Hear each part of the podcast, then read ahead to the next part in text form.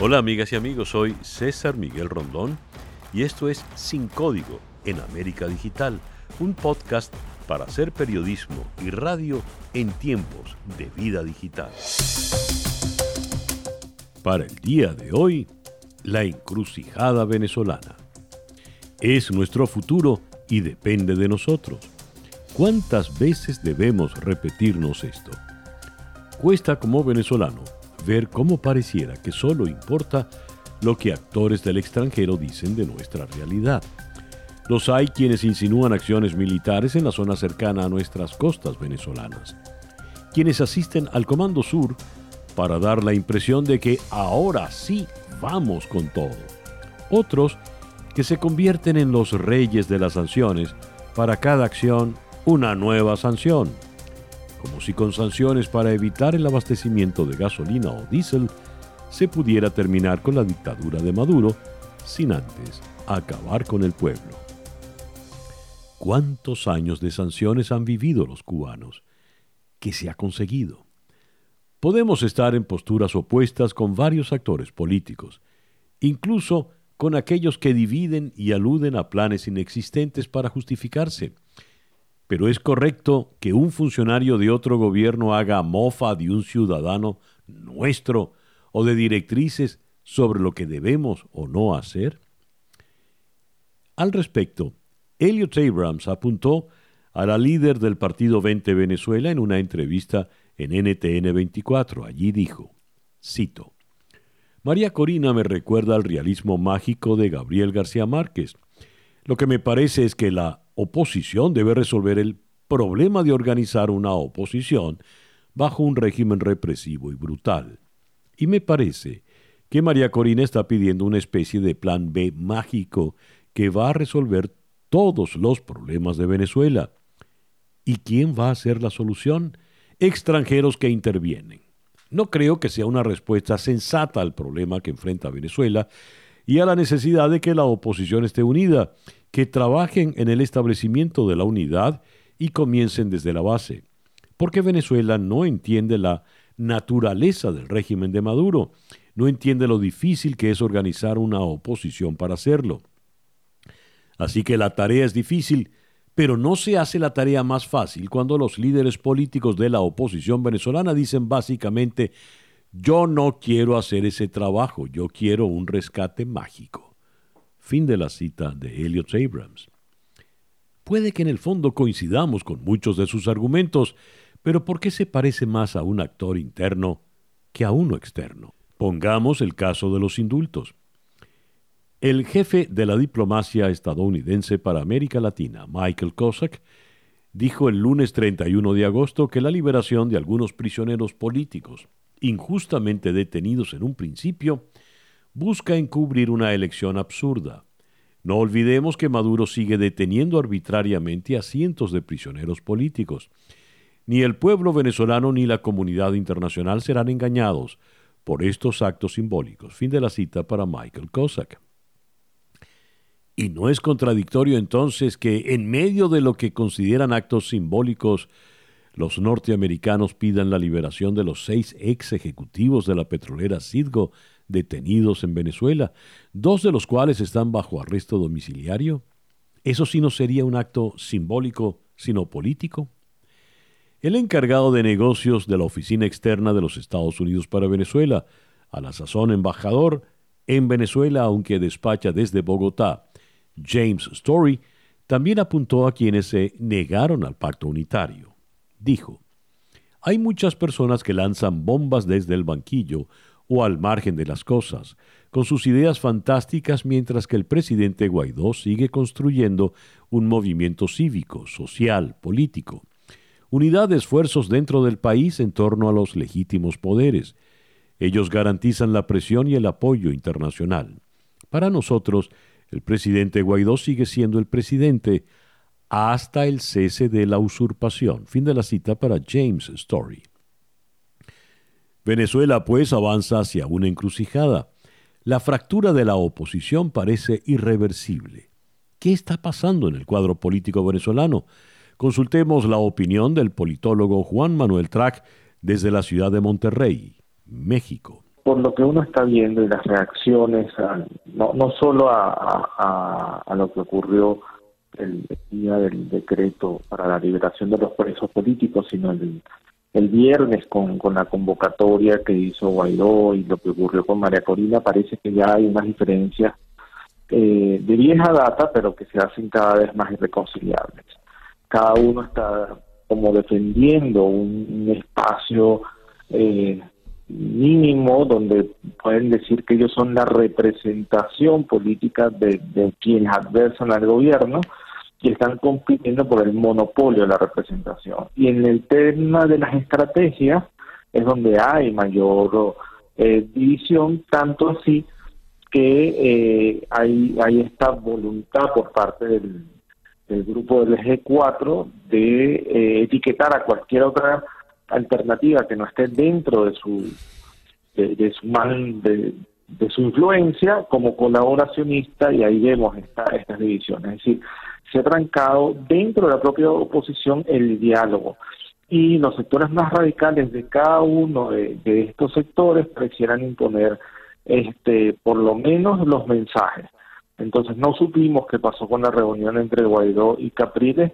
Lo que sí sabemos es que con la noticia de de, que hubo una conversación con la embajada turca, bueno, eso ha exacerbado la adversión hacia Capriles y, Stalin, que parecieran estar detrás de un proceso de negociación incierto, pues hasta el momento no tenemos conocimiento de cuáles son, eh, además de, lograr una mm, liberación de unos presos políticos, eh, si han logrado hacer algún tipo de avance en el tema de condiciones electorales. Entonces, desde mi punto de vista, sí es irreconciliable en este momento la, las posiciones de, los diferentes grupos de la, de la oposición, en tanto en cuanto hay una reactividad eh, basada en la lealtad y no en la racionalidad. El jueves 3 de septiembre, prácticamente todos los diarios dentro y fuera de Venezuela reseñaron la postura de Enrique Capriles Radonsky de tomar iniciativa en la oposición llamando a participar en las elecciones parlamentarias. Entonces la unidad sí, pero con un propósito, sin falsedades, sin fantasía. Nosotros no podemos seguir jugando a ser gobierno en Internet. Somos gobierno en Internet. O usted es gobierno o usted es oposición. No se pueden ser las dos cosas. No se puede seguir obviando la realidad que tenemos frente a nuestros ojos. ¿Quién está en el poder? Usurpándolo. Pero ¿quién está en el poder? Maduro. Y sí convoco al país a movilizarse y a luchar. Eso es lo que nosotros sabemos hacer. No nos vamos a resignar ni le vamos a regalar a Maduro la Asamblea Nacional, ni le vamos a regalar a Maduro nunca nada. Escribe el historiador venezolano Pedro Benítez en Al Navío. El dilema de Maduro y el de la oposición son las dos caras de la misma moneda en Venezuela. Cito a Pedro Benítez. Cuando no se puede conseguir algo por la fuerza hay que negociar. Nicolás Maduro no ha logrado sepultar a sus opositores dentro de Venezuela, ni estos han logrado sacarlo del poder. Como consecuencia, estamos siendo testigos del enésimo intento de acuerdo político entre el régimen chavista y parte de la oposición. El más audaz, arriesgado y controversial que se haya intentado para desbaratar la guerra política sin fin del país. Fin de la cita. Menciona Benítez dos acciones del régimen de Nicolás Maduro.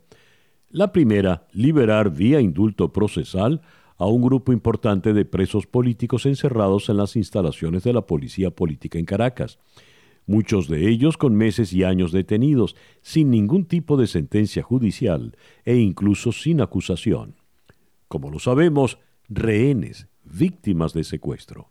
La segunda, aún esperada, es la de mejorar las condiciones de participación electoral e incluso aceptar observación electoral internacional, probablemente de la Unión Europea. El canciller de Maduro, Jorge Arriaza, tal como lo reseñó el diario El Universal el jueves 3 de septiembre, reiteró la invitación al secretario general de Naciones Unidas, Antonio Guterres, y al alto representante de la Unión Europea para Asuntos Exteriores y Política de Seguridad, Josep Borrell, para que participen como observadores internacionales en las próximas elecciones parlamentarias del 6 de diciembre. Al respecto, Eugenio Martínez, periodista venezolano especializado en el tema electoral, comenta. Bueno, en realidad hasta este momento no hay no hay mayores cambios en la en la línea de condiciones electorales que se vienen reclamando o en las condiciones electorales que, existen para, para el proceso. De hecho, estamos a tres meses de la, de la elección del 6 de diciembre y aún se eh, desconocen los aspectos claves o, los principales aspectos, por ejemplo, del sistema automatizado de votación que se, que se va a utilizar eh, ese día.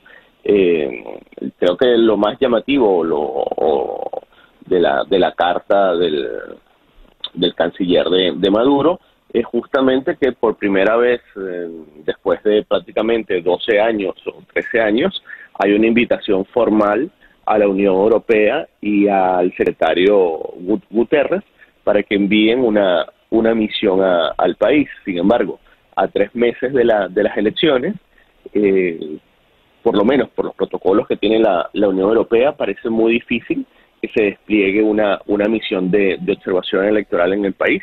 Probablemente, si esto está dentro del paquete de, negociación que ha llevado adelante Enrique Capriles Janowski y Stanley González con, con, el gobierno de, Maduro, probablemente eh, se pueda ver, en el mejor de los casos, una misión de estudio de, de unas cuantas personas, pero realmente una misión de observación electoral a tres meses del, del, proceso luce muy difícil que se, que se concrete. A ver, de manera tal de que está ofreciendo como algo nuevo, algo que no tiene ninguna novedad, el, el régimen de Maduro vía Arriaza.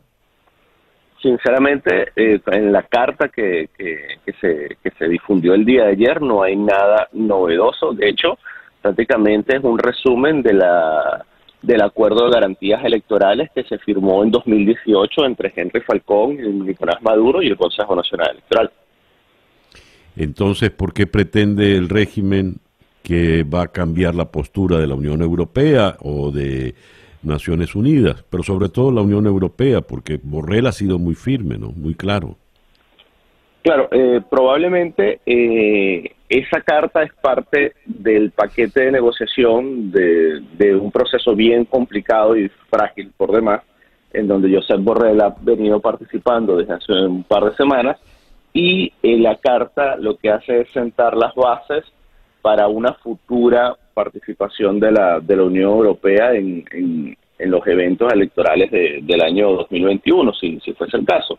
Ahora bien, como Josep Borrell ha participado en esta especie de acuerdo con, eh, el gobierno de, Maduro y el grupo político que, encabezan Enrique Capriles y Stanley González, eh, no pudiese descartarse que una misión de estudio, eh, bien sea de la Unión Europea o una misión de estudio a título personal del secretario general de la ONU, visiten el país. en el caso de la ONU, el secretario Guterres tiene la facultad de enviar a un país que lo solicite una misión de estudio para que esa misión de estudio determine las condiciones que existen en ese, eh, en ese estado o en ese país para eh, celebrar elecciones y después de ese informe decidir si se envía una misión de asistencia técnica electoral al, al, al, país que la, que la ha solicitado.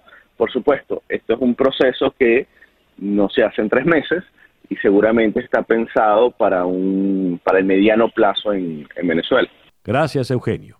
El Eugenio Martínez, periodista venezolano especializado en la fuente electoral. Regresando al artículo del historiador Pedro Benítez, el proceso electoral no cumple con condiciones legales y técnicas necesarias para garantizar confianza y transparencia.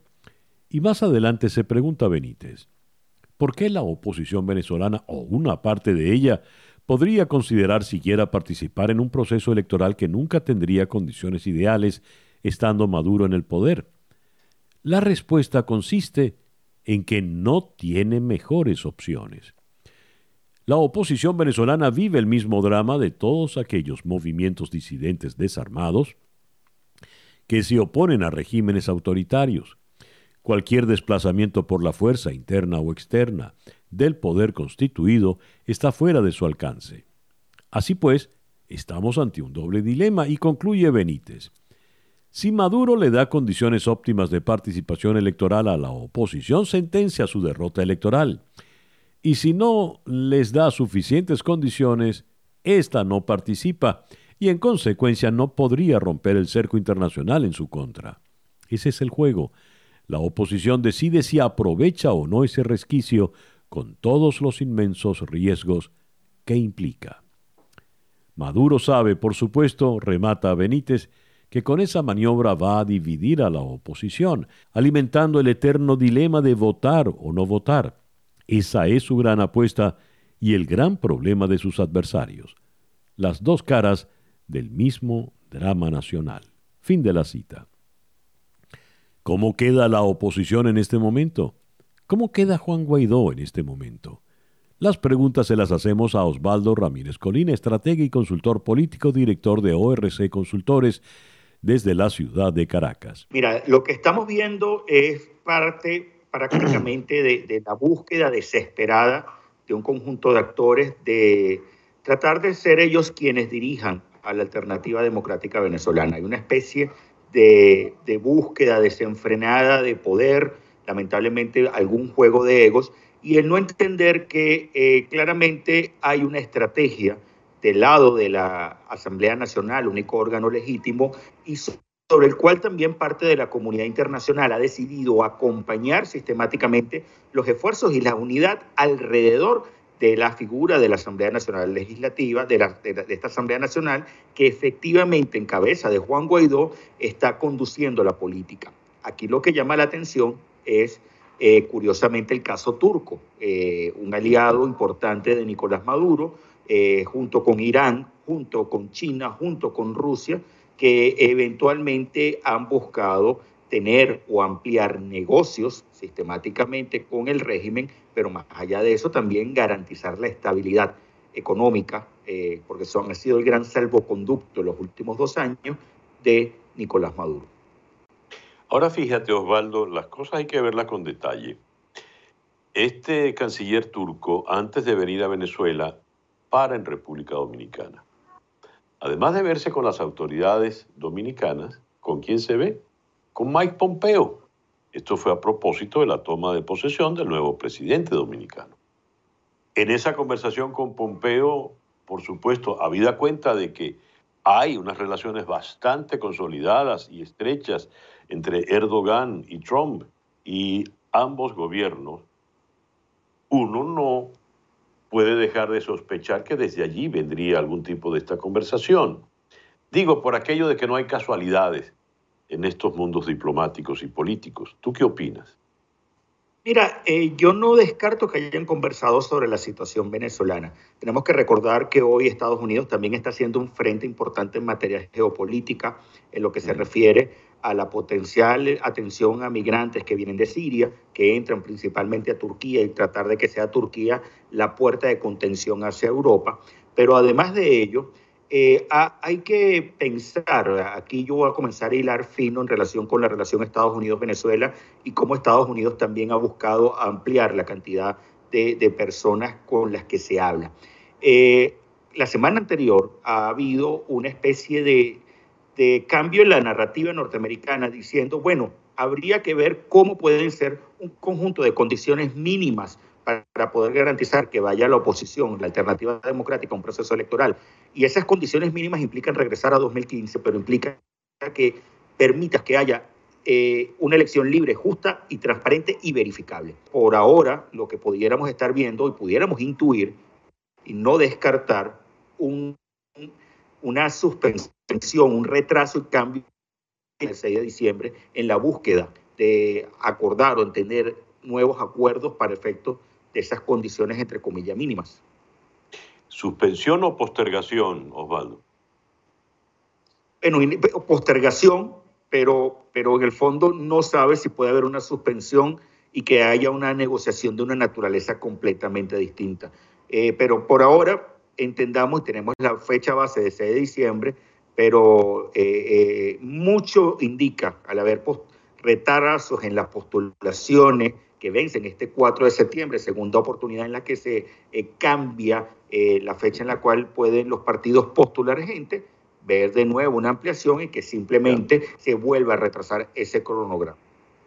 A ver, mencionaste Estados Unidos. Estados Unidos se ha mantenido eh, muy, muy solidario, ha cerrado incluso el cerro, el, apoyo eh, a Juan Guaidó, lo hizo James Tory, lo hizo Elliot Abrams, y solo Guaidó es el que ellos apoyan. De hecho, hubo una declaración muy fuerte de Elliot Abrams en contra de María Corina Machado, la descartó por surrealista y fantasiosa. No va a haber ningún tipo de invasión, no va a haber ningún tipo de plan B. Y por el otro lado, ya Juan Guaidó ha marcado raya, distancia, no tiene nada que ver con Enrique Capriles o Stalin González, una vez que, se que ellos han asumido la autoría de este proceso que llevó a estas liberaciones de estos días y al decreto del día lunes. ¿Cómo queda entonces Juan Guaidó en este momento? ¿Cómo queda la oposición entonces en este momento? Mira, eh, hoy los, cuatro grandes partidos todavía están cerrando filas alrededor de Juan Guaidó, junto con otras 23, 24 organizaciones políticas y más de 100 organizaciones sociales. Ahora, eh, hay que ver, yo, yo insisto en que hay que ver con mucho cuidado porque lamentablemente puede haber mucho gato escondido, esperando el momento perfecto para saltar viendo que puede haber oportunidades. Hay gente, son como pirañas, algunos oliendo sangre y se van a acercar probablemente al mejor postor. No hablo de todos los partidos, puedo hablar de algunas personas que están en la dirigencia política y que rápidamente puedan jugar eh, una especie de reacomodo express pensando que eso les garantiza supervivencia. En el caso de Juan Guaidó venimos haciendo mediciones importantes de opinión pública. Hoy la oposición está alrededor de 48% de autodefinición política, de gente que sigue fervientemente a la oposición y al grupo ligado directamente al liderazgo de Juan Guaidó, esto, aumenta con relación a la Asamblea Nacional, está alrededor de 18 puntos, ha subido unos 6 puntos porcentuales en las últimas cuatro semanas. Eh, viendo un poco ese potencial de unidad alrededor de qué hacer y esas consultas que se están llevando a cabo todavía con algunos actores de la, de la sociedad civil y, de los gremios y de las fuerzas vivas de la sociedad. Osvaldo, entramos ya en el noveno mes del año, un año pasmado en el mundo, el COVID y todo lo demás, pero para Venezuela ha sido un año nefasto y si bien el 2019 políticamente fue un año que se le fue de las manos al gobierno interino, a la oposición en general. Este 2020, por esas y otras circunstancias, ha terminado como va. ¿Qué puede ocurrir en lo poco que resta en estos ya tres meses, cuatro meses que van restando para el fin de año?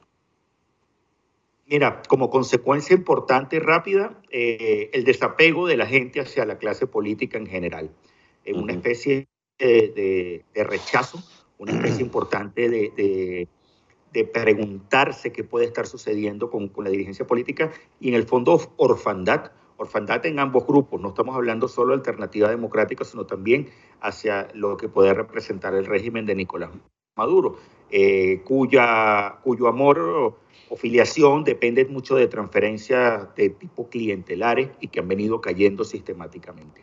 Y lo segundo que puedes esperar es, entender que, el barco de potencial cambio va a zarpar, pero va a zarpar con menos personas de las que se aspiraba que estuvieran dentro del barco. Y finalmente yo creo que va a haber una decantación del verdadero liderazgo que aspira a la democracia en Venezuela y de aquellas personas que simplemente están terminando de mostrar sus cartas de estabilidad y de buscar ser parte del cómplices, de cierta manera, de la estabilidad del régimen de Nicolás Maduro.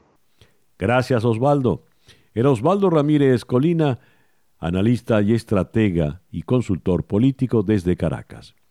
Como señalamos al comienzo, es nuestro futuro y depende de nosotros los venezolanos. Ojalá reine la sindéresis entre los actores políticos y logremos salir de esta encrucijada en la que se encuentra Venezuela.